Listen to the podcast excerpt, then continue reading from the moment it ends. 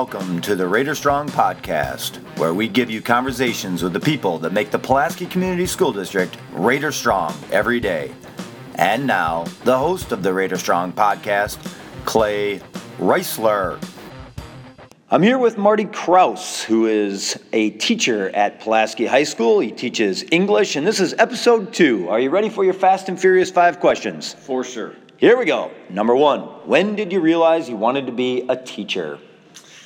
Probably sometime in high school, uh, maybe in college. Um, liked the combination of being able to work with a, a subject matter like English, but also teaching kids.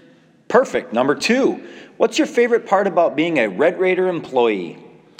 I like how everyone seems like a family. Uh, we all have our certain jobs, but uh, you really become invested in, in people's lives, not only in the students' lives, but also uh, fellow employees' lives, and it's kind of one big family.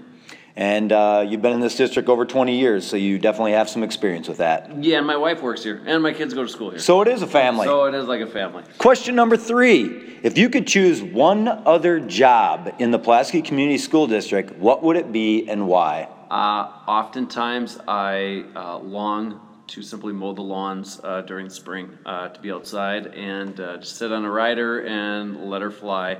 And the, the more grass to cut, the better. If I was at home during the summer, I'd be cursing it, the whole idea of it. But sometimes on a, on a Thursday afternoon around 2 o'clock, I'd like nothing more than just to mow the lawn. I'm with you on a John Deere. Yeah. All right, number four. What's one thing you do outside of your school life? One thing, uh, probably try to entertain my kids.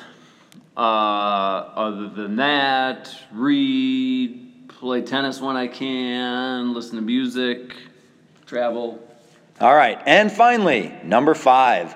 What's one item on your bucket list? I actually don't like the idea of bucket lists. All right, explain it.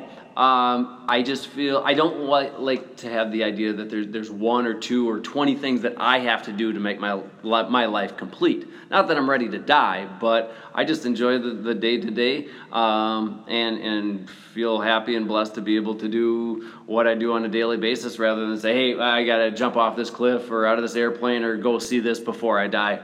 Um, I'm not ready to die, but uh, you know what? I'm happy with my life now. What a great interview. And there you have it, folks. Marty Kraus.